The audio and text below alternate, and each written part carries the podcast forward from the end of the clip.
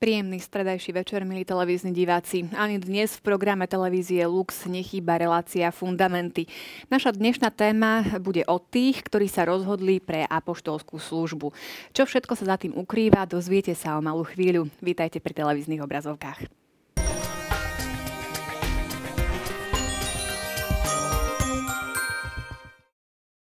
Stále ešte pokračujeme v téme sviatosti. Dnes začneme hovoriť o sviatosti posvetného stavu. Som veľmi rada, že medzi nami je host, ktorý prijal túto sviatosť, rímskokatolický kňaz Marek Krošlák. Vítaj. Ďakujem, dobrý večer. A veľmi sa teším, že je medzi nami aj like, ktorý prinesie svoj pohľad na túto tému. Pali Strežo, pekný večer aj tebe. Ďakujem, pekný večer. Tak ešte skôr, ako začneme rozprávať o sviatosti posvetného stavu, o čo vlastne ide, zopakujme si, o čom sme hovorili minule. Súťažná otázka, ktorú sme kladli našim televíznym divákom, znela, že čo je viatikum. Tak on veľmi e, v krátkosti. Tým, čo opúšťajú tento život, církev poskytuje okrem pomazania chorých aj Eucharistiu ako viatikum pokrm na cestu. To je v bode katechizmu katolíckej cirkvi 1524. Spomínali sme to už na tej predchádzajúcej relácii, že jednoducho po prijatí sviatosti pomazania chorých sa veľmi odporúča aj príjmanie viatika ako pokrmu na cestu prechod z časnosti do väčšnosti, kedy je to Kristus, ktorý osobitnou milosťou sprevádza, doprevádza, ochraňuje toho človeka, aby prešiel z časnosti do väčšnosti. Ale treba... biblický, biblický obraz iba Eh, Eliáš si praje zomrieť, eh, leží v depresii a aniel mu prinesie eh, chlieb a hovorí najed sa a v sile tohto pokrmu kráčaj a v sile toho pokrmu kráča až na, str- na vrch stretnutia s pánom. Takže je to, je to posila pre tých, ktorí upadajú na mysli, aby v sile toho pokrmu mohli kráčať až na stretnutie s pánom. Ale... Totiž to prijatie Kristovho tela a krvi v tejto chvíli prechodu k Otcovi má osobitný význam a dôležitosť. Je semenom väčšného života a silou skrieseného, skriesenia podľa pánových slov, kto je moje telo a pije moju krv a väčší život a ja ho vzkriesím v posledný deň. Tu slova Krista sú jasné. treba ešte teda pri tejto príležitosti pripomenúť aj to, že samotná sviatosť pomazania chorých nie je pre tých, alebo len teda pre tých, ktorí už opúšťajú tento svet, ale že Samozrejme. jednoducho, aby sa to nejako nespájalo a nedošlo k nejakej dezinformácii. Tu sme hovorili o viatiku, nie bezprostredne o sviatosti pomazania, pomazania chorých. chorých. Takže toľko vysvetlenie e, súťažnej otázky. Kto takto odpovedal, odpovedal správne. Výhercovi blahoželáme. Svoje meno nájde na televíznej obrazovke. A poďme ešte k diváckému e, mailu. Divak, divačka Julia od Sabinova sa nás pýta. Náš detko je dlhodobo chorý a odmieta prijať sviatosť pomazania chorých zo strachu, že by potom už zomrel. My si myslíme, že by to bola pre neho veľká posila v jeho chorobe. Je možné mu pomazanie udeliť aj tak, že by o tom vlastne ani nevedel?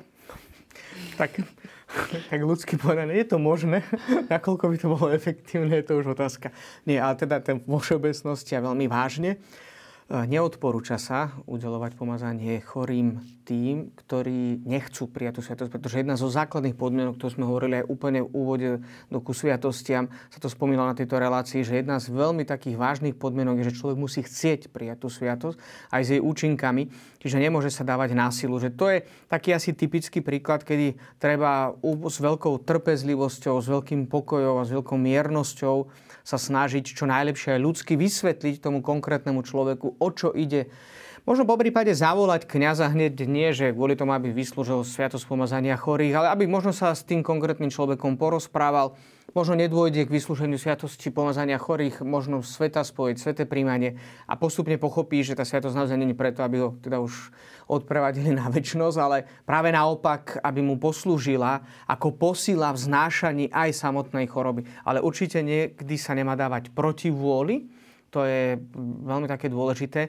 Dokonca by sme mohli spomenúť ešte aj také niekedy extrémne prípady, ktoré žiaľ sa ale teda verifikujú v našom živote, že e, ľudia odmietajú prijať sviatosť pomazania chorých a rodina zavolá kniaza teda až keď je človek po smrti a povedia, že tak teraz už sa nebude brániť, tak už to môžete mu to dať. Sviatosti sa dávajú len živým. Takže je e, dokonca aj práve v tých nových inštrukciách, ktoré sú e, v obrade, pre pomazanie, sviatosť pomazania chorých je jasne a explicitne povedané, že nesmie sa vysluhovať sviatosť pomazania chorým mŕtvemu človeku, pretože sviatosti sú pre živých. E, otáz, potom je druhá taká vec, že ak je pochybnosť, či niekto je alebo ešte nie je mŕtvy, tak tam musí zvážiť rozumne ten kňaz, po prípade sa popýtať, e, že kedy možno nastalo mŕtvy. Ale ak je istota, že už je mŕtvy, tak sa sviatosť pomazania choroby nedáva. Takže dáva sa... Moja, moja rada je, um, napríklad čo som ja robil s mojim otcom, ktorý zomieral na rakovinu, a tiež e, ten proces toho, aby, aby naozaj sa celý vydal pánovi pred smrťou, bol taký postupný, tak e, som sa snažil najprv ľudsky k nemu pristupovať, veľa som ho počúval, rozprávali sme sa, častokrát som e, pri ňom len tak bol, čítal som mu Božie slovo a povedal som, ja sa budem modliť a ak s tým súhlasíš, len povedz amen na konci, lebo ľudia často povedia, ja neviem ani, ako sa mám modliť, mm. ako sa mám približiť Bohu tak som, e, a to som sa inšpiroval Pátrom Pijom, ktorý spovedal svojho otca a povedal, že ja ti budem hovoriť tvoje hriechy a ty iba povieš amen na to. Ja som nehovoril otcovi svoje hriechy, hej, ale, ale iba som, e, ako keby som si uvedomoval, že tí ľudia, e, keď sú v ťažkej psychickom nejakom rozpoložení, sa boja odmietnutia, boja sa zomrieť, lebo nevedia, že neobstoja pred Bohom. Majú strach sa pozrieť Bohu do očí a tak som sa modlil za neho, aby, aby on ako keby sa naučil do toho vstupovať. Takže odporúčam najprv takto ľudsky a potom ho to priviedlo naozaj k tomu, že prišiel kňaz, vyspovedal ho, dostal pomazanie Myslím, že tento tak. aspekt, na ktorú upozornil Pálko, je veľmi naozaj podstatný a taký kľúčové pre prijatie tejto, efektívne prijatie tejto sviatosti pomazania chorých. Naozaj ten ľudský prístup je veľmi dôležitý, veľmi taký podstatný a nesmieme zabúdať na svojho náboženského hľadiska samozrejme aj ten nadprirodzený prístup a to je modlitba za tých ľudí, v tomto, tak ľudsky povedané aj na základe historickej skúsenosti, ktorú máme, tak je veľmi efektívne, skutočne veľmi efektívne modliť sa k svetému Jozefovi. Je to jednak patron dobrej smrti, patron zomierajúcich, ale aj človek, ktorý svetec, veľmi výnimočný, veľmi významný, ktorý v takýchto prípadoch pomáha veľmi veľa. Mohol by som teda hovoriť už aj o vlastnej skúsenosti, že naozaj veľmi odporúčam sa eh, pri dlhodobo chorých, pri komplikovaných, vážnych životných situáciách, alebo napríklad aj keď sú ľudia v terminálnom štádiu svojho života, zvlášť pri zomierajúcich, veľmi odporúčam náhla sa modliť litanie k svetému Jozefovi. Tak toľko aj také teda praktické rady. Mm. Ďakujeme. No a poďme k dnešnej téme Sviatosti posvetného stavu.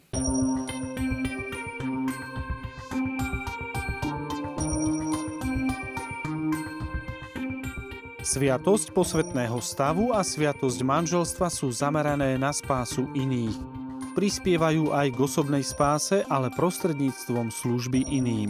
Udeľujú osobitné poslanie v církvi a slúžia na budovanie Božieho ľudu.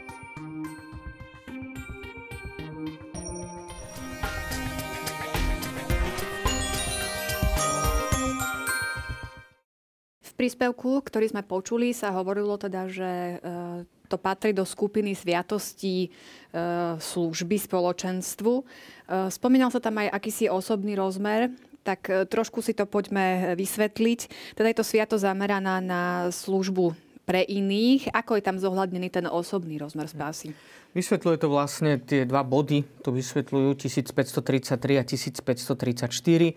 Mm, ten prvý bod hovorí o krste, sviatosti birmovania a Eucharistie ktoré sú sviatosťami uvádzané do kresťanského života. Tým sme sa zaoberali, takže asi dlhšie nie. A vieme dobre, že sú základom, teda ako hovorí katechizmu, spoločného povolania všetkých kristových učeníkov, povolania na svetosť a na poslanie evangelizovať svet. To znamená, to platí pre všetkých, tých, ktorí sú pokrstení, prijali Eucharistiu a sviatosť birmovania. Aj zaujímavé teda to konštatovanie katechizmu v bode 1534, kde hovorí, ďalšie dve sviatosti, posvetný stav a manželstvo, sú zamerané na spásu iných prispievajú aj k osobnej spáse, ale prostredníctvom služby iným. Tu sa je asi veľmi dôležité dostať e, do kontextu, dostaneme sa asi k starému zákonu, ale ja by som prvom rade upozornil na jednu takú skutočnosť, že každá jedna sviatosť, úplne každá jedna sviatosť má pôvod v Kristovi, v Kristovej osobe, v Kristovej vôli ustanoviť túto sviatosť a je to vlastne Božia vôľa, ktorá nám tým zmyslami vnímateľným spôsobom ukazuje, ako máme účasť na Božom živote, ale aj na Kristových skutkoch a Kristových činoch. To je také veľmi dôležité. A teda, keď hovoríme o tom posvetnom stave, o sviatosti, vo všeobecnosti budeme teraz hovoriť, teda sviatosti kniazstva, keď je rozdelený na ten diakonát, kniazstvo a teda biskupskú vysviacku biskupa, tak e, vo všeobecnosti, tak keď budeme hovoriť o kniazstve, tak myslíme práve tento posvetný rád, možno také jednoduchšie teda vyjadrenie pre nás. Tak e, dostať sa treba do toho, do tej mentality, ktorú asi nám zanechali evanielia. To je asi také podstatné. Vidíme tam, že pán Ježiš, keď e, hovorí a koná už verejným spôsobom, tak e, možno povedať tak veľmi jednoducho, že e, nevyžaduje od tých, ktorí ho počúvajú, aby si zmenili nevyhnutne povolanie, aby zmenili dokonca životný stav.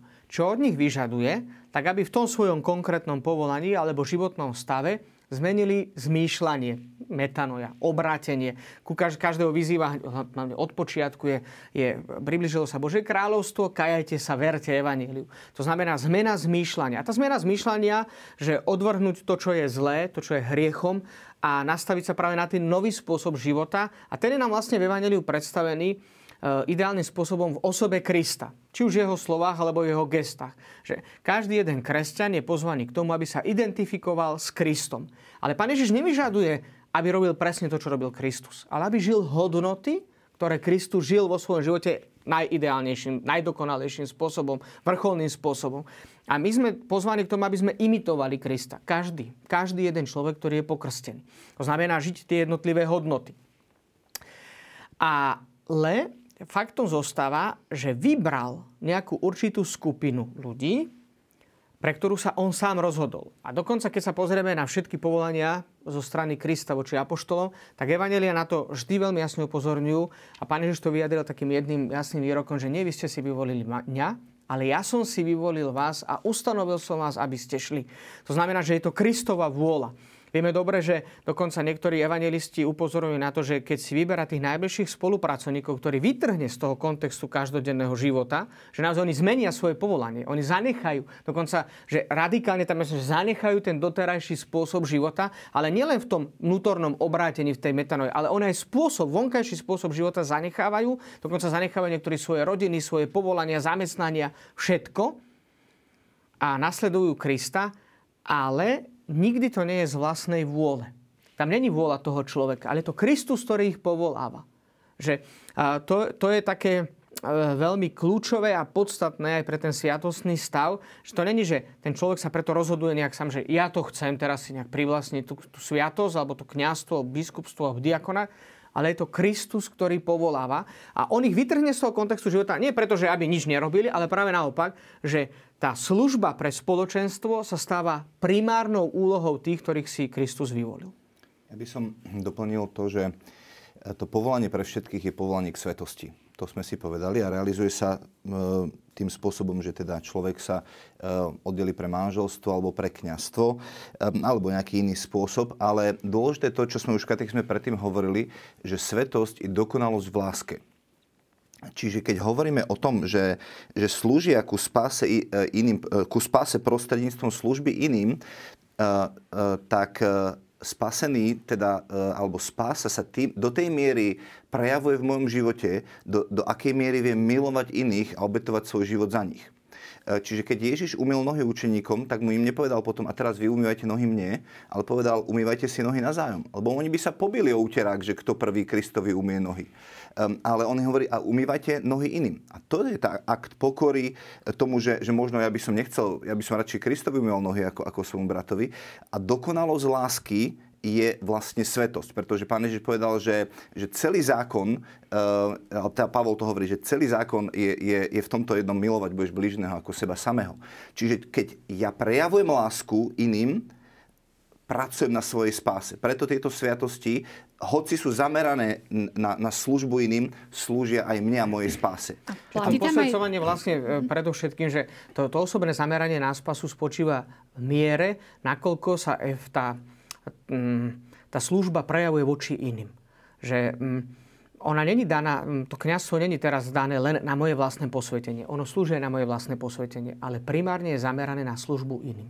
Že to není pre mňa, že by som sa ja z toho teda tešil, ale to asi podstatné, myslím, že veľmi pekne to vyjadril eh, emeritný pápež Benedikt na počas pohrebných obradov Jana Pavla II., keď začal takým tým známym segvimi, že následuj ma.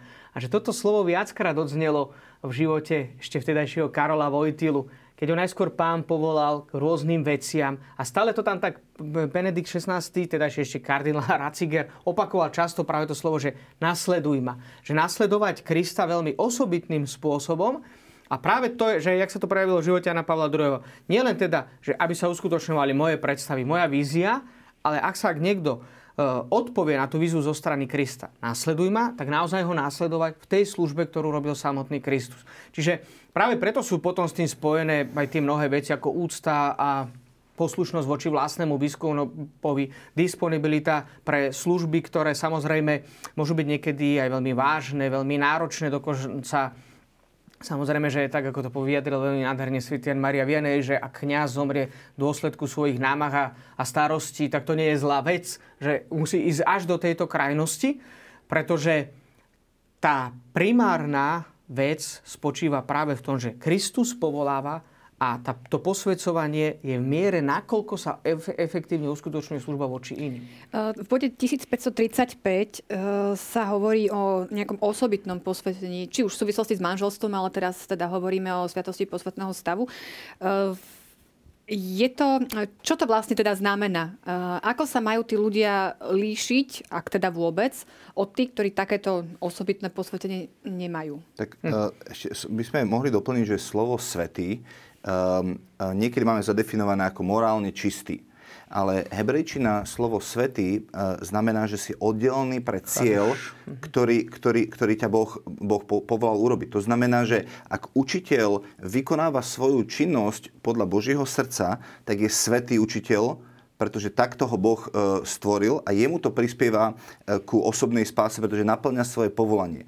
E, čiže, čiže sveto znamená byť oddelený pre, pre, pre danú službu, ktorú, ktorú boh, boh dal. No a keď hovoríme o tom, že, že, že, že príjmame ako keby sviatosť, ktorú nazývame sviatosť služby, tak a, a sú ľudia, ktorí napríklad nie sú ani v manželstve a nie sú ani, ani v, v kniazskom stave, tak poviem, no tak oni nemajú túto sviatosť, no tak ako sa do nej môžu napasovať. Ak mám nejaké povolanie, tak potrebujem zhora milosť e, na to, aby som to povolanie mohol naplniť. To znamená, že ak nie som v manželstve, tak sa nemusím pachtiť za to, že aby, som, aby mi Boh dal túto milosť na žitie manželstva, lebo v manželstve nežijem. Ale to neznamená, že nie som povolaný slúžiť spoločenstvu iným spôsobom. Ja neustále, um, uh, a to vyplýva z krstného povolania, že som povolaný prinášať, žiť svetosť a prinášať evanielium do tohto sveta a pretvárať tento svet podľa král, Boži, na, na Božie kráľovstvo. To je, to je krstné povolanie a keď e, sa rozhodnem vstúpiť do manželstva, dostávam od Boha milosť skrze túto sviatosť na to, aby som touto cestou a týmto poslaním prinášal e, tie hodnoty kráľovstva.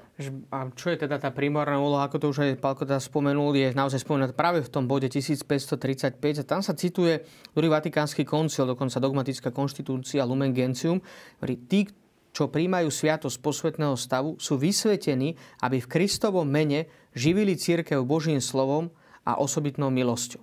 Samozrejme, že v tom všeobecnom slova zmysle každý jeden pokrstený e, je pozvaný k tomu, aby svojim životom ohlasoval Božie slovo, dokonca aby nejak e, reprezentoval, a možno to je až, tak, až odvážne možno povedať, že akoby až sprítomňoval samotného Krista svojim životom, áno, aj tým morálnym.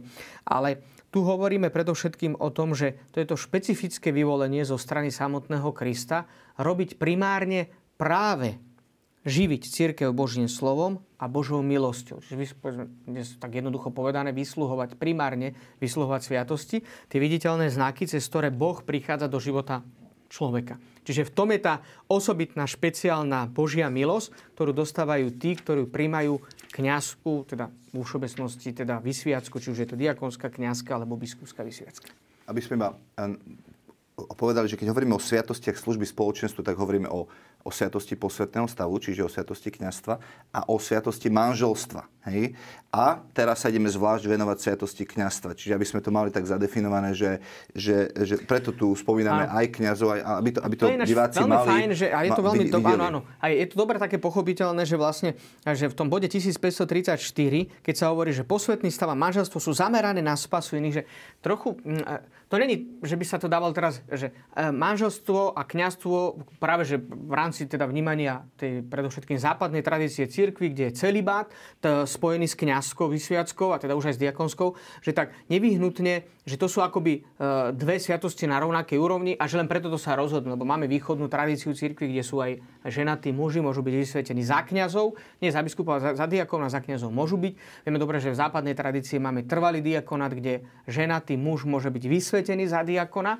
Čiže to není e, primárne akože nejaká životná cesta v tom zmysle, že akoby paralela, to nie, ale e, predovšetkým sa poukazuje, že to je to špecifické vyvolenie zo strany samotného Boha cez sviatosť. A to je veľmi dôležité, že ten viditeľný znak neviditeľnej milosti, ktorý potom vytvára určitý stav. A toto je také dôležité, že vlastne aj pri tom posvetnom stave, tam, tam je to dokonca aj povedané v slove, ale pri manželstve, že jedna vec je to, že uskutoční sa diakonská, kňazka alebo biskupská vysviacka, to je jeden moment, prídeme k tomu, že vkladanie rúk a konsekračná modlitba, od začiatku to tak bolo a stále to pretrváva, tak východnej a západnej tradícii církvy.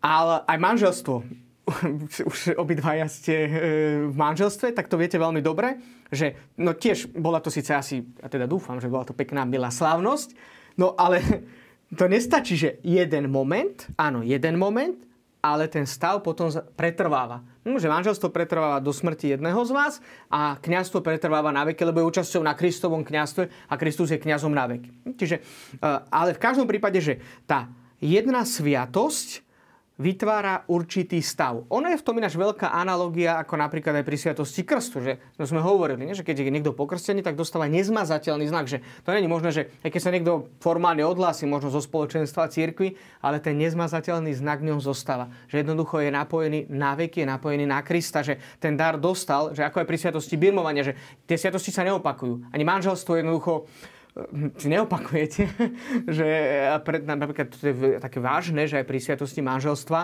že zvlášť keď ide povedzme, že o rôzne význania alebo rôzne, alebo neviem, napríklad medzi nábo, náboženský dialog, že keď je niekto kresťan katolík a niekto môže byť iného náboženstva, tak uh, má byť len jedenkrát vyjadrenie súhlasu. Nemôže sa súhlas opakovať. Lebo čo vytvára vlastne to manželstvo je váš súhlas a nie je možné ho viackrát, nemôže byť nejakú graduálnou formou. To je raz a on vytvára stav. Pri tej kniazkej vysvedke kniazkej vysvedke sa neopakuje. Je jedinečná, ale aj takisto, že neprestane po určitom čase fungovať. Že ak niekto povedzme aj opustí kniazskú službu, neznamená, že ten charakter není vtlačený. Je a zostáva stále. Že vytvára práve ten určitý stav, pre ktorý sa ten človek sám rozhodol na základe ale toho primárneho pôsobenia zo strany Krista. To je samozrejme tiež také veľmi dôležité, že čo je aj v manželstve, ale že ja myslím, že na toto je dosť také dôležité upozorniť, že je to určitý stav, v ktorom sa človek nachádza, stav, ktorý zároveň, e, v ktorom sa Boh záväzuje dávať dostatočné milosti na to, aby sa ten stav prežíval dobre pre službu iných. Ešte keď sme teda pri vysvetľovaní e, presne nejakých pojmov, tak e, ja si ešte spomínam, že na, na náboženstve sme sa učili, že teda ide o sviatosť kniazstva, to si už aj teda Marek trošku mm. spomínal.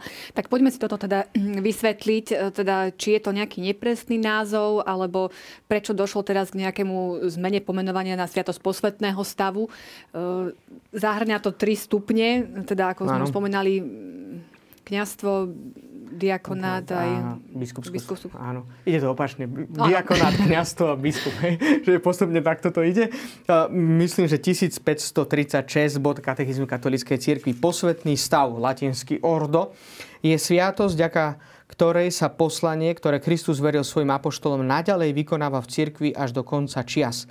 Je to teda sviatosť apostol, apoštolskej služby. Zahrania tri stupne. Stupeň biskupov, episkopat, kňazov, prezbiterát a diakonov, diakonát. No, uh, ono je to trošku, potom sa dostaneme teda k tomu stavu. Ja by som tu spomenul jednu takú dôležitú vec, že opäť je upozornenie na to, že tá sviatosť vytvára stav, ktorý má svoj pôvod v samotnej službe Krista že to, čo robil vlastne Kristus, tá, tá vôľa Krista je v tomto naozaj veľmi dôležitá, veľmi primárna. A potom samozrejme to svedectvo prvotnej církvy, ktoré sa nám zachovalo. Vieme dobre, že e, primárne, e, tak ako vo Svetom písme sa hovorí predovšetkým o dvoch stavoch, primárne, naj, najviac sa hovorí o biskupskom stave, lebo aj svätý apoštol Pavel, keď chodí a zaklada cirkvi, ale to treba vnímať z toho takého praktického hľadiska.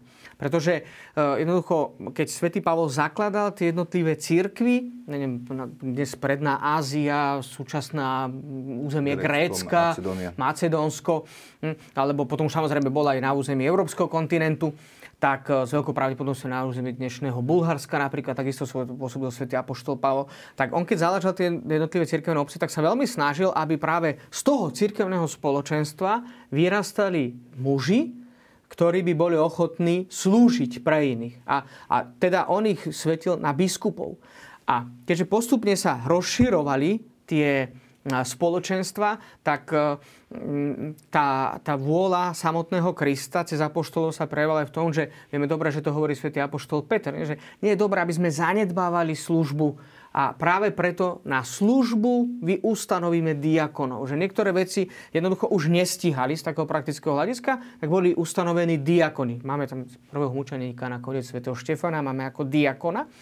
No a potom prezbiteros, tí, tí kňazi, to boli daní ako a boli vysvedčení na, ako tí, ktorí pomáhali biskupovi, teda tej určitej viditeľnej hlave církvy, že máme to aj v listoch Apoštola Pavla, ale aj úplne tej ranej tradícii církvy, že tam sú také veľmi vzácne svedectvá církevných otcov, úplne z toho 2. 3. storočia existencie kresťanstva, to je naozaj veľmi pekné, že kde sa naozaj každý jeden biskup e, dáva do popredia ako ten, ktorý zastupuje samotného Krista. Dokonca e, sú svedci, ktorí pozbudzujú, aby veriaci poslúchali biskupa tak, ako by poslúchali samotného samotného Krista. Dokonca sa ide až tak ďalej, že Vníma sa napríklad tá, tá morálna úroveň a vníma sa tá sviatosná, že tá sviatosná bola vždy daná tak veľmi do popredia. Dokonca niektorí svety potom išli v tej svojej mystike až tak veľmi ďaleko, že uh, poslúchali biskupa a hovorili, jedinej veci by som neposlúchal biskupa, keby hovoril niečo proti svetému písmu. Ale že keby sa napríklad aj po ľudskej stránke ten biskup milil, čo môže, lebo tak morálne není, uh, že musí, musí vedieť všetko. Uh, uh, tá, tá ľudskosť zostáva, ale že ak poslúcham napriek tomu, napriek tejto biskupovej slabosti, ja ho poslúcham, poslúcham samotného Krista a je to pre ňa zdrojom požehnania, zdrojom posvetenia, že takto to vnímali. Čiže tieto tri stupne prichádzajú ako taký dôsledok aj toho praktického života církvy a myslím, že v tomto sa opäť prejavuje tá veľkosť, asi to inak nevieme povedať, veľkosť samotného Boha, ktorý nám dáva obrovský priestor slobody a takej tej pravej kreativity, že, že môžeme rozvíjať mnohé veci aj práve na základe takého prirodzeného plynutia života. No a samozrejme, že e, tá tradícia e, vysvedcovania diakonov, kňazov a biskupov sa nesie už úplne, úplne od začiatku, že to máme spomenuté vo Svetom písme. To potom mhm. vlastne mm-hmm. budeme budúcu reláciu, rozdelíme si to na dve mhm. časti. Mm-hmm. Poďme teda eh, k tomu, eh, aj teda k tomu názvu Sviatosť posvetného stavu. Sú tam rôzne latinské slova, Áno. ordo, asi môžeme prejsť na ten, teda... ten bod teda 1537, áno, katechizmu katolíckej cirkvi. Tam je to tak dobre vysvetlené a uvidíme, nakoľko sa nám to potom teda podarí vysvetliť ešte tak bližšie, aj z takého ľudského hľadiska. V rímskom staroveku slovo ordo naznačovalo občianský stav, triedy. To vieme dobre, však to bolo rozdelené, veď nakoniec odtiaľ vychádza z rímskeho práva nie, to, to slovo spravodlivosť, justícia, constances perpetua voluntas jus cum quiques tribuendi, že stála trvalá dispozícia dať každému to, čo je jeho, že e, e, Rímania boli v mnohých veciach veľmi takí presní, aj v tej latinčine teda priviedli mnohé veci do takého určitého poriadku. A teda boli aj určité stavy tej rímskej ríši. A bol to najmä stav tých, ktorí vládli. Ordinácio označuje zaradenie do niektorého stavu. To znamená, že toto to slovo znamenalo, že ten človek sa stal súčasťou toho konkrétneho stavu a teda predovšetkým stavu, ktorý vládli. V cirkvi sú ustanovené stavy, ktoré tradícia nie bez základu vo Svetom písme, a to je opäť dôležité, že to má základ vo Svetom písme, že preberáme niektoré veci z toho pozemského každodenného života, ale základ to má vo Svetom písme, už od dávnych čias označuje slovom taxeis po grecky ordines po latinsky. Tak aj liturgia hovorí o ordo episkoporum a tak ďalej, ako to tam to máme. Áno. To znamená, že aj iné skupiny dostávajú pomenovanie ordo stav. Čiže tak, ako som povedal, že sviatosť, ktorá vytvára práve to včlenenie do určitého stavu, a ten stav, to je práve tá skutočnosť, ktorá pretrváva. Že nie je len nejaká chvíľková záležitosť, ale tak ako aj v tom rímskom staroveku, že boli tou ordináciou, by sme tak mohli jednoducho dnes to povedať, hej, to, to, je tu aj priamo to slovo spomenuté, boli vovedení do toho určitého stavu a v tom stave zostávali, tak presne niečo analogicky sa odohráva. Že ten určitý stav, že ehm, vidíte, je to tam tak spomenuté, že iné skupiny dostávajú pomenovanie stav, ordo, katechumeni, panny, manželi a vdovy. Že to boli stavy, ktoré určitým spôsobom pretrvávali. Napríklad svätý Pavol tam má veľmi jasné inštrukcie o tom, že ako sa stať vdovou. Že vdovou sa nestáva v tom právom slova zmysle len ten, že komu zomrel manžel, alebo teda vôbec manželka, ale že bol to určitý stav. A to je dosť dôležité, že, že má tam konkrétne také, také požiadavky e, na to, aby sa niekto mohol do toho konkrétneho stavu dostať. Čiže, no. čiže, čiže to je jedno slovo, ordinácia. Čiže máme tu nejaký stav, do ktorého povoláva Boh, to je ten ďalší článok, to veľmi tak pekne hovorí, Áno. že to je o tom, že tak my sme sa tu teda obrátili, naša skupina, tuto Pavol nám hlásal Evangelium a spomedzi nás ideme vyvoliť nejakého najschopnejšieho alebo najšikovnejšieho alebo neviem čo, ale to o tom, že Boh sám povoláva človeka k tomu, aby e, vstúpil do toho, do toho povolania a preto to je o tom, že my ako v demokracii my si ho zvolíme a, dá, a dáme mu nejakú autoritu, ale to Boh, ktorý z vrchu dáva autoritu na to, aby vykonával ten posvetný stav. Čiže to je ordinácia, ako keby dosadenie do, do služby. Dostávaš autoritu, dostávaš povolanie od Boha na to, aby si niečo vykonal. A druhé slovo, ktoré sa tam používa, je konsekrácia alebo zasvetenie. A, mm, a toto slovo mi viac ide ako keby so, so srdcom človeka alebo s láskou. Ako napríklad svätý Pavol hovorí, že, že zasvetil som vás ako čistú a svetú pannu Kristovi. Čiže kňaz je v prvom rade ten, ktorý e, nie, nie to, nie, má akoby takú dvojitú úlohu. Nie je to len ten, ktorý e, má vykonávať nejakú moc alebo, alebo má nejaké povolanie, ale tiež je to človek, ktorý je zasvetený celý Kristovi, ktorý sa mu ako, ako čistá sveta pána úplne odovzdal, e, daroval a je teda oddelný pre neho. Čiže, čiže, čiže jedno aj druhé ako keby súvisí aj charakter človeka, ktoré súvisí s tou láskou, intimitou a nehou, ktorú on môže zažívať s Bohom, ale aj s tým, že, že mám nejak, nejakú, nejakú autoritu na to, aby som reprezentoval Krista a vykonával tú, tú, tú moc, ktorá mi bola zverená. Toto je tak veľmi dobre vysvetlené práve v tom bode 1538, že ktorý vlastne nadvezuje na to, čo som povedal predtým, že zaradenie do niektorého z týchto stavov cirkvi sa konalo obranom nazývaným ordináciou, čiže a to je veľmi dôležité, náboženským a liturgickým úkonom, to je veľmi dôležité, že to náboženský a liturgický úkon, že to nemôže byť hociak, ktorý bol posvetením, požehnaním alebo sviatosťou. Že e, toto vždy cirkvi sa úplne od počiatku veľmi dobre rozliš, rozlišovalo a na to je veľmi dôležité upozorniť aj v dnešnej dobe, že e, do toho určitého stavu sa človek môže dostať náboženským a liturgickým úkonom, ale je rozdiel, či je to posvetením, požehnaním alebo sviatosťou. Toto je veľmi veľký rozdiel. Dnes je výraz ordináciou vyhradený pre sviatosný úkon, čiže pre sviatosný úkon, ktorý zaraďuje do biskupského, kňazského alebo diakonského stavu. Tento úkon a toto, čo spomenul Pálko, že presahuje obyčajné vyvolenie, určenie, poverenie alebo ustanovenie zo strany spoločenstva. Takže to naozaj opäť není tu primát na nejakej ľudskej vôli. Že teraz toho najschopnejšieho zo celého nášho spoločenstva si vyberieme. Že to není ako politická voľba, hej, že máme tu nejaké strany a okom som presvedčený, že je najlepší, tak tomu tam hlasovací lístok. Tak to nie je, lebo tu je, lebo udeluje dar Ducha Svetého a umožňujúci vykonávať posvetnú moc sakra potestas, ktorá môže pochádzať len od samotného Krista prostredníctvom jeho církvy. Toto je presne ako Palko povedal, že tá posvetná moc, to je práve to, čo robil samotný Kristus. Kristus, od, od Krista pochádza posvetná moc a jedine On má posvetnú moc a my máme na účasť na jeho posvetnej moci, ale tá sa neodohráva opäť v nejakých ľudských kategóriách, lebo Kristus hovorí veľmi jasne, že prichádza ako ten, ktorý nie sa dáva obsluhovať, ale ten, ktorý slúži slúži pre všetkých. Čiže to vyvolenie je veľmi také zaujímavé, to už sme minulý relácii hovorili. Boh si vždy vyvolí to, čo je slabé, aby zahambil silné. To, čo je tomuto svetu hlúpe, aby zahambil múdrych. E, čiže on aj Izrael povedal, ja som si vás nevyvolil, pretože by ste boli väčší národ alebo lepší národ, ale pretože som vás miloval. A to isté platí o každom kňazovi. On si ho nevyvolí preto, že, že on je najšikovnejší, najinteligentnejší, najmudrejší, ale hovorí, teba som si vyvolil, aby ty si sa potom nemohol povyšovať pred ľuďmi, povedať, vidíte, ako som to ja celé dal, ale, ale aby táto vznešenosť plnosť toho Božieho povolania, tento poklad máme v hlinených nádobách, aby sa ukázalo to, že vznešenosť a celá sláva patrí nakoniec Bohu a nie, a nie nám.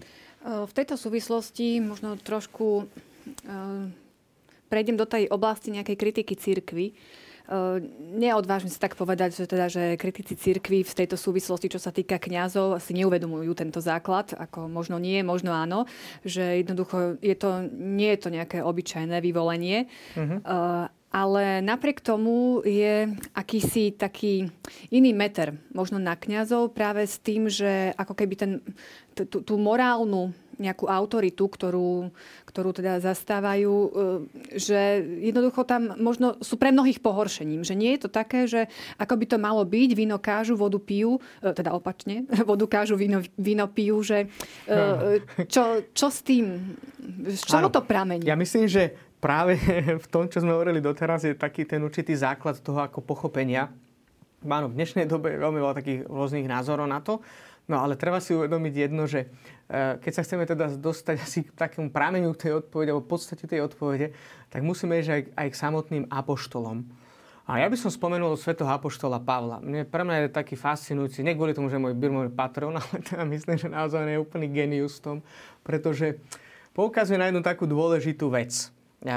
On je totižto kategória ľudí, ktorý Krista osobne asi fyzicky nepoznal. Možno áno, možno nie, ale nespomína to v listoch. Ja myslím, že keby ju poznal, tak asi by to teda bol spomenul. A väčšina asi aj tých svetopíscov, aj, aj exegetov sa zhoduje na tom. Čiže je nám určitým spôsobom bližšie ako apoštoli. Apoštoli mali tu jednu veľkú vec, že to, čo hovorí pán Ježiš, že koľko tí proroci by chceli vidieť to, čo vy vidíte a nevideli. Počuť, čo vy počujete, nepočuť. Jednoducho, my to už máme sprostredkované.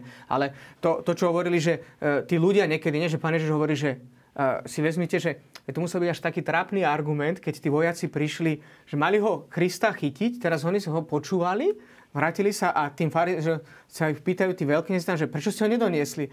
On tam, že to človek nikdy tak nehovoril. No to bol teda argument ako zo strany vojaka, že také smiešne. No áno, my sa ani nevieme predstaviť, keď Kristus hovoril s mocou. Že to jednoducho, že on hovoril on slovo, hovoril to slovo a ešte aj ľudské. Že to sú veci, ktoré nás prekračujú. Ale Pavol je v tomto dobrá kategória, že, že Pavol teda osobne Ježiša nepoznal. Samozrejme stretol ho veľmi osobne na tej ceste do Damasku. Neviem, čo sa presne tam asi udialo, ale muselo to byť veľmi silné stretnutie, keď to Pavla ovplyvnilo na celý život. Ale jedna z takých fascinujúcich vecí je, že teda nikto nepochopuje o tom, že je to jeden z najväčších evangelizátorov kresťanstva, jeden z ľudí, ktorý dal základnú orientáciu celému kresťanskému náboženstvu, však jeho učenie naozaj fascinujúce dodnes. A v každom prípade je taká zaujímavá vec aj tá osobná skúsenosť apoštola Pavla, ktorý v Krista uverí a hneď ho začne ohlasovať. A vieme dobre, že prvé tie dve ohlasovania dopadli tak, či v Damasku, či v Jeruzaleme, že ho museli poslať preč. Jednoducho, on tam spravil taký rozruch, taký neporiadok v tých mestách, že, že tí ľudia by sa tam boli, že by to bolo vyvolalo možno až naozaj nejaké masívne demonstrácie a komplikácie. A máme to v skutkoch apoštolov tak veľmi pekne, že keď Pavla pošlu náspäť do Tarzu, tak, tak Sveté písmo konštatuje tak také smiešne, že a církev mala pokoj. a to je veľmi úzkom súvise práve s tým, že Pavol musel odísť. Niektorí exekiti hovoria, že 7 alebo až 9 rokov bol Pavol úplne mimo činnosti cirkvy a príde potom s tým, čo veľmi krásne vyjadril v tom liste, ako sme to spomenuli na tej predchádzajúcej uh, relácii, že on hovorí, že nechce medzi vami vidieť nič iné, iba Krista to ukrižovaného. A sila sa dokonale prejavuje v slabosti. Že uh, Apoštol Pavol, ranné kresťanstvo a vidíme, že aj samotný Pavol musel prejsť takým tým svojim vnútorným obrátením, ktoré sa potom odohrávalo neustále. Čiže sú tu také dve roviny. Jedna vec je tá, že tá kniazka vysviacka, či je to diakonská kniazka, biskupská, nás vovádza do toho určitého stavu, ktorý nás samozrejme zavezuje k obrovskej zodpovednosti, ale na druhej strane uvedomujeme si stále svoju slabosť a aj nehodnosť toho vysluhovania. Samozrejme, že to je e, potom náročné v takých tých konkrétnych každodenných veciach, ale to, čo sme už aj spomínali, že to je to isté ako aj manželstve. Každý človek ide do toho s tým najlepším vedomím a svedomím a samozrejme každý sa to snaží rozvíjať čo najlepšie a niekedy prichádza aj k takýmto ťažkostiam. Na jednej strane je pochopiteľné, a je to aj také veľmi dobré, že aj dnešná spoločnosť vníma, že tí, ktorí sú špeciálne zasvetení Kristovi, mali by žiť to evanelium náplno. Ale v každom prípade vždy to tak bolo a vždy to tak bude, že v prvom rade prvých nás evanelium bude usvedčovať z vlastnej neprávosti.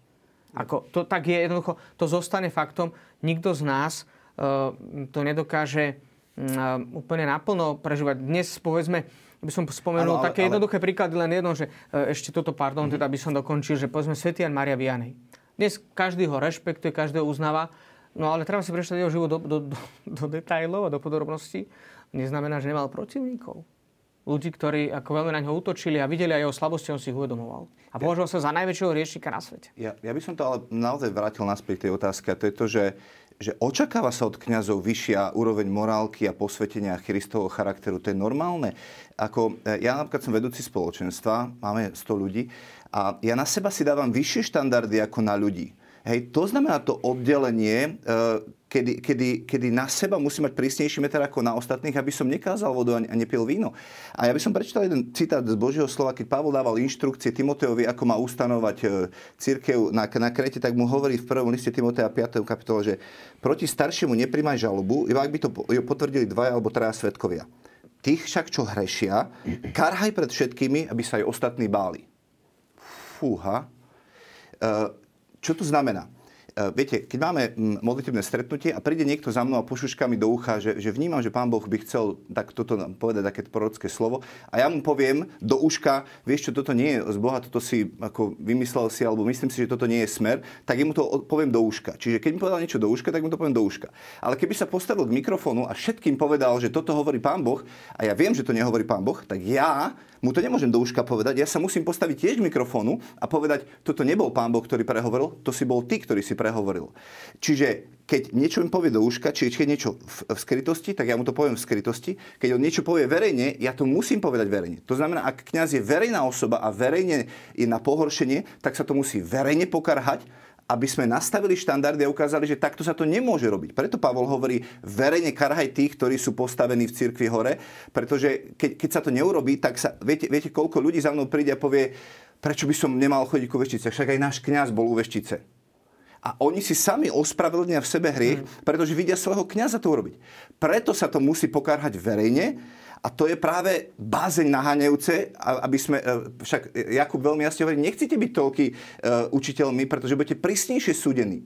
Jednoducho ten prísnejší súd tu musí byť a a, a, a to povolanie, ktoré tu naozaj je, je, aby, aby kňazi, aby, aby tí, ktorí slúžia v cirkvi a ktorých vidno ako vzory morálky, e, naozaj tie vzory morálky boli. A pápež František veľmi tvrdo a jasne vystupuje, napríklad celá tá kauza zneužívania detí, um, tak on, on veľmi jasne a prísne karhal a sám na druhej strane si volal tie rodiny a ospravedlňoval sa im. Hovorí, prepáč, že takéto niečo stalo, slúžil s nimi svetú omšu, odprosoval ich a hovorí, že toto sa nemôže stať, to je nepripustné a to sa nemôže udiať jednoduchým spôsobom po, povedané. Čiže, čiže ako keby my naozaj potrebujeme byť veľmi prísni na seba v prvom rade, eh, keď chceme slúžiť Kristovi. Je to nevyhnutné, keď sa pozrieme naozaj to hovorí veľmi jasne. Áno, že tieto kauzy napríklad, ktoré spomínal aj Pálko, že to sú naozaj také veľmi bolestné veci a že niekedy až absolútne z takého ľudského pohľadu asi nepochopiteľné, že človek, ktorý sa dotýka takých svetých vecí, vidí také mnohé veci, ktoré sú skutočne nad rámec aj takého ľudského vnímania a dokáže robiť potom naozaj veci, ktoré veľmi ubližujú iným. Lebo jedna vec je hriech zo slabosti, ale druhá vec, že sú veci, ktoré veľmi ubližujú. Viete, diabol, ale ja by som diabol povedal, nie je hlupák, on, on, on vie, že keď udriem pastiera, rozprchne sa stádo. Hmm. Preto vám vyzývame divákom, modlite sa za kňazov, za svojich biskupov, pretože diabol vie, že keď privedie hmm. do hriechu kňaza, tak potom sa pohorší oveľa viac ľudí, ale... ako keď rovnaký hriech urobí nejaký bežný rádový občan v kostole, tak, tak to nie je také veľké pohoršenie ako ten, ktorý predsedá zhromaždeniu a mal by byť vzorom všetkého. Preto diabol útočí hlavne na nich a, a sú iniciatívy modlitebné 40 e, dní modlitieba mm-hmm. postov za kňazov a tak ďalej. A ja veľmi vítam tieto veci a my sa potrebujeme intenzívne modliť za kňazov. A je to opäť zase daný ten primát na Božú milosť. To je veľmi dôležité, pretože každý ten, kto odpovie na tú Kristovú výzvu pod za mnou, následuj ma, a teda aj povedzme cez kňastvo, cez e, toto konkrétne povolanie, tak dostáva tie špeciálne milosti na to, aby mohol uskutočňovať toto povolanie. Len treba dôležité s nimi, s tými milostiami samozrejme spolupracovať. A je teda naozaj legitímne, aj vidíme to aj zo strany samotného Krista, aké požiadavky mal na samotných apoštolov, že veľakrát to hovorí veľmi jasne, že máme ten, taký, ten známy výrok, ktorý je pre nás fascinujúci a veľmi dôležitý a veľmi významný a pre celé spoločenstvo církvy, ale teda zvlášť pre tých, ktorí majú církvi určitú autoritu, že keď Kristus hovorí, že vládcovia tohto sveta panujú nad nimi tvrdou rukou a medzi vami to tak nebude. Že kto chce byť medzi vami prvý, bude vašim služobníkom. Že toto je veľmi také dôležité, že naozaj, že dať do popredia samozrejme tú, tú určitú autoritu, ktorá sa odohráva aj na tej morálnej úrovni, to je legitimné, to je len dôležité. A, um, ten, ten citát, čo som citoval, tam hovorí, že nepríjmaj e, žalobu na staršieho, iba ak sa potvrdí. To znamená, že je tam určitá opatrnosť. Ľudia vždycky budú kýdať a budú zle robiť. E, ale na druhej strane, keď sa potvrdí, tak to treba e, nejakým spôsobom riešiť. A na druhej strane, e, keď, keď hovoríme, lebo jeden, jeden taký citát, ktorý tu je z 1549, tam je napísané, že podľa krásneho výroku svätého Ignáca Antiochijského biskup je akoby živým obrazom Boha Otca. Čiže my, my, mm. církev nie je organizácia že, že tento, e, tento šéf není produktívny, tak ho nahradíme nejakým iným šéfom. E, církev je rodina v prvom rade, lebo Boh má svojho syna e, a ukazuje nám model, ako chce, aby to fungovalo. Ja, nech som mal akokoľvek oca, tak som ho nikdy nechcel vymeniť a povedať, že ja už nechcem tohto otca, ja chcem iného. Boh mi ho poslal do môjho života, on, on si ho vyvolil a ja som sa stal jeho, jeho synom a preto mojou úlohou bolo, nech je akýkoľvek mu stále žehnať, dobre o ňom hovoriť, zastávať si ho, podriadovať sa mu a milovať ho, ale to neznamená, že som schváloval veci, ktoré robil vo svojom živote a nerozprával som s ním o tom. Samozrejme, e, tu je mužská ješitnosť a, e, ako si, a tak ďalej, všetko možné. Pavel to veľmi jasne v tých listoch hovorí, že so starším sa rozprávať z úctou ako s otcom nebuď k nemu, ja, ja s otcom som sa rozprával inak, aj keď som mu išiel vytknúť niečo, tak som sa rozprával s bázňou a z úctou a nie, že som mu niečo frkol do, do očí. Čiže, čiže ten rozmer e, toho e, je taký dvojitý, že, že na jednej strane my vidíme reálne hriechy. Ľudia sa pozrieť na mňa na, na spoločenstve, tak vidia, že, že nie som vedúci, ktorý, ktorý splňa všetky atribúty a je úplne dokonalý. A, a ja sa nesnažím hrať dokonalého a minulé sme mali stretnutie vedúcich, som im rozprával veci z môjho života, ktoré, ktoré ma ma trápia, ťažia, ktoré nie sú v poriadku a rozprával som to verejne, aby, aby to, o, o, to ľudia mohli vedieť. A na druhej strane e, je tu to, že, že, že ľudia vedia, že, že, že, že sa potrebujú za mňa modliť a žehnať mi a prikrývať láskou práve tie moje nedostatky. To znamená, že, že to musí byť ako keby ruka v ruke. Čiže e, e, aj, aj svätý otec František pozbudzuje e, veriacich hovorí, že majte vzťah s biskupom, rozprávajte sa so svojimi kňazmi a na druhej strane ich rešpektujte, ich potriadujte sa im a, a, a veľmi jasný a silný výrok je vlastne v Božom to... slove, že nestiahnem ruku na pánoho pomazaného. Akokoľvek vidím, že ten kňaz nežije podľa štandardov Evangelia a tak ďalej. E, Dávid nikdy nesiahol na Savola, hoci Saul bol bezbožný kráľ a Boh od neho od, e, od, ako keby zobral uh, svoju priazeň, tak, tak Dávid nikdy nevyužil príležitosť na to, aby ho, aby ho nejakým spôsobom inzultoval, hoci Saul sa snažil bojovať proti nemu. Je to spomenuté vlastne v tom, čo sme už eh, hovorili. 1534 prispievajú tieto sviatosti k osobnej spáse, ale prostredníctvo služby iných. Čiže je v tom presne tá veľká reciprocita, na ktorú Palko upozornil, že nakoľko kňaz dobre vykonáva svoju službu a to je integrálne následovanie Krista v jeho službe pre spoločen, dobro spoločenstva, tak natoľko samozrejme rastie aj v osobnej svetosti a tá sa samozrejme potom efektívnejšie prejavuje v službe spoločenstva. Čiže naozaj je to určitá špirála, ktorá sa vytvára. Ale Palko myslím, že tu veľmi dobre povedal, povedal, že áno, že tá podpora zo strany kresťanského spoločenstva je veľmi dôležitá. E, ja si spomínam, že som počul jedného kňaza, ako hovoril také osobné svedectvo, že prišli za ním z nejakej fárnosti a hovorili, že ten, že ten kniaz pre nich teda ako že, že majú s tým problém a že, že ten pán farár není pre nich nejak ideálny, tak on mi odporúčil veľmi sa za nich modlil. Že modlite sa za toho kňaza. Že tak, oni, tak on to tak hovorí, že tak sa modlili za ňoho, modlili a kniaza, ne, teda kniaz sa moc nemenil. To je aj náročné, že povedzme si na rovinu, že každý pre seba, že kto z nás sa až tak veľmi mení, že každý s tým máme určitým spôsobom ťažko za problém zmeniť sa k lepšiemu a aj s vekom to ide ešte náročnejšie. No a v každom prípade hovorí, že e, prišlo k tomu, že toho kniaza potom vymenili, No a keď prišiel nový pán Farár, tak mal živú farnosť, lebo tam existovalo sedem živých spoločenstiev, ktoré sa modlievali pravidelne za svojho pastiera. To tak už mal si k ním začať pracovať. Ale že dobrom teda slova my, my niekedy že... chceme, že, že Bože, prosím ťa, zmeň tohto človeka no. a Boh to robí inak. Boh mení moje srdce aby ja som sa inak pozrel na toho človeka. Čiže keď sme hovorili o, tom, o, tom, o tej rodine, my sme tu, e, spomíname, keď hovoríme o kňastve, tak máme všeobecné kňastvo a máme služobné kňastvo. Hej? Ja teraz hovorím o tom služobnom kňastve, keď hovorím o posvetnosti stavu, ale tá, e, katechizmus rozvíja to, že, že Kristus a, a Kristovo kňastvo neprechádza na iného a realizuje sa dvomi spôsobmi. A to je to, že my všetci sme, e, máme všeobecné kňastvo, čiže tým, že sme sa stali súčasťou Krista, tak sme stali súčasťou jeho kňastva. A, a či to je najvyššie kňastvo novej zmluvy. A služobné kňastvo sú tí, ktorí sú vyvolení nie, aby vládli, ale aby zo spodu dvíhali, aby, aby tí, a my, my všetci ostatní sme naplnili svoje povolanie. Tam je to napísané, že, že aby, aby on, rozvíjali tú krstnú milosť a všetko to, čo od Boha dostali. Že Boh si ich vyvolil, aby, aby boli tí, ktorí, ktorí budú slúžiť. Tak ako mňa si Boh vyvolil ako otca, pretože mi zveril jeho deti. To, to sú, samozrejme, sú to moje deti, ale v prvom rade sú to jeho deti. A on mi ich zveril a povedal, vychovávaj mi ich, miluj ich, slúžim, prebaluj im plienky, žijú ich, krm ich, e, rieš e, e, problémy a tak ďalej. Ale cieľom je toho, to čo hovoríme v krstnej formulke, aby jeho život bol Bohu na slávu svetu na spásu, nám národov zájmu na osoch. To znamená, že ja som povolaný aby som slúžil svojim deťom. Takisto kňaz je povolaný, aby slúžil deťom, ktorým Boh zveril, lebo to je jeho církev. Kristus má svoju církev a hovorí služobníkom, s úctou sa správaj k mojej neveste.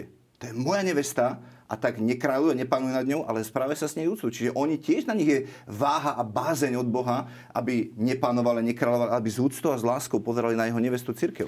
Poďme ešte... posvetná moc sa uskutočňuje v službe. Tak. Uh, poďme ešte eh, v závere relácie uh, si trošku načrtnúť, ako sa vôbec to kňazstvo, ako ho poznáme teraz, vyvíjalo. Kňazstvo v starom zákone tiež malo svoje špecifika. Kristus hm, tiež priniesol trošku nový pohľad, tak aspoň v skratke. Asi je dôležité sa vrátiť do toho bodu 1539 katechizmu katolíckej cirkvi, kde sa hovorí o kňastve starej zmluvy. Boh ustanovil vyvolený národ ako kráľovstvo kňazov a svetý národ knihe Exodus veľmi jasne. Ale v izraelskom národe si Boh vyvolil jeden z 12 kmeňov, kmeň Levyho, a vyhradil si ho na liturgickú službu. Sám Boh je jeho dedičným podielom. To je také veľmi zaujímavé, že každý, keď izraelský národ prišiel do vyvolanej zeme, tak každý z tých eh, na, tých tribú, vlastne z tých jednotlivých e, kmeňov, dostal dedičný podiel, dostal nejaké územie a vlastne to územie bolo rozdelené na 11 časti, pretože e, vlastne kmeň Lévyho a ten nedostali, pretože to je také zaujímavé, čo hovorí katechizmus, že sám Boh je jeho dedičným podielom. Že ten, celý ten rod, to je ináč veľmi zaujímavé, že tam sa odozdávala tak kniastvo, sa odozdávalo na základe genetiky. Že, že niekto patril do toho rodu tak e, zostával tým kňazom, že automaticky vlastne každý chlapec, ktorý sa tam narodil v tom levickom kňazstve, tak sa stával kňazom prostredníkom medzi Bohom a ľuďmi.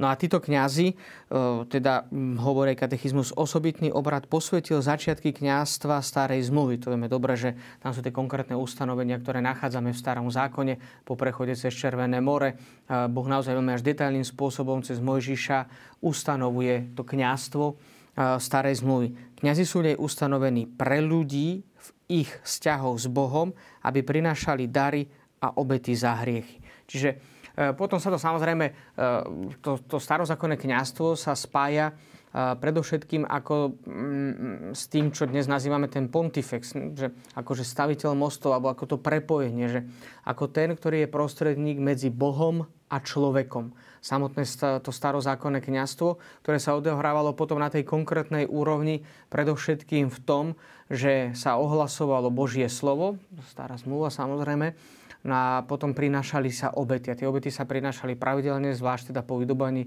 vybudovaní Jeruzalemského chrámu, najskôr Šalamúnom a potom po tej Nehemiašovej Ezrašovej reforme, keď sa izraelský národ vrátil z babylonského zajatia a bol vybudovaný ten druhý Jeruzalemský chrám, z ktorého dnes máme ten známy múr nárekov. Tak tam sa prinášali pravidelné obety a to vykonávalo práve toto starozákonné kňastvo. To boli rôzne druhy obiet, ktoré sa konali a konali sa pravidelne, konali sa každý deň. A práve v perspektíve nového zákona, predovšetkým v tomto je taký fascinujúci a výnimočný e, pre vysvetlenie list Hebrejom, ktorý máme v novom zákone, ktorý nám vlastne poukazuje na dočasný charakter starozákonného kňastva a poukazuje na trvalý charakter samotného Kristovho kňastva. Dokonca tie určité analogie sú fascinujúce práve v liste Hebrejov, ktoré máme. Napríklad to, že e, star, starozákonní kňazi chodili s krvou e, obetovaných zvierat do svetine svetých. To znamená, ktorá tak ľudsky by sme mohli povedať, sprítomňovala akoby to samotného Boha. Bola to, bola to taká si najintimnejšia prítomnosť Boha v starom zákone, že, že na základe losu mohol len niekoľkokrát za rok vstúpiť veľkňaz do tejto svetine svetých, že nebo, nemohol hocikto. A on prichádzal s krvou o, nejakých zvierat. A to sa muselo pravidelne opakovať, lebo tá nebola schopná jednoducho zničiť hriechy ľudu. A tu je potom tá analogia. Kristus ako nový kňaz e, prichádza s vlastnou krvou do svetine svetých, prichádza pre tvár samot, samotného, Boha. samotného Boha. Čiže tých analogií tam máme veľmi veľa. A asi by som na toto poukázal, že sú také tie dve primárne veci v starom zákone, že kňazstvo zamerané na ohlasovanie slova a zároveň na uskutočňovanie obety, ktoré sa vrcholným spôsobom prenesie do osoby Ježiša Krista. Ale ešte veľmi krátko, budeme potom na budúce e, pokračovať. E, čiže keď budeme študovať list Hebrejom 6, 7, 8, 9, 10 kapitolu a katechizmus to doplňa teda a hovorí, že Kristus, všetci kňazi zomreli, ale Kristus už nezomiera a teda jeho kňazstvo neprechádza na ďalšieho a katechizmus potom dodáva, že Kristova vykupiteľská obed je jediná, uskutočne sa raz navždy a predsa sa spritomňuje v eucharistické obete. A to isté treba povedať aj o jedinom Kristovom kňastve. Spritomňuje sa prostredníctvom služobného kňastva, pričom sa nezmenšuje jedinečnosť Kristovho kňastva. Preto iba Kristus je pravý kňaz a ostatní sú jeho služobníci.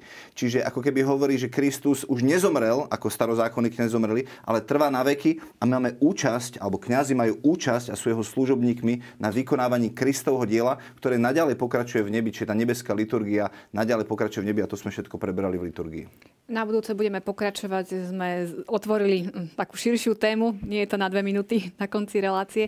Srdečná vďaka a tu je mi televízni diváci ešte pre vás súťažná otázka. Tento raz sa vás pýtame, aké stupne zahrňa sviatosť posvetného stavu. Vidíte aj adresu, tam sa tešíme na vaše odpovede.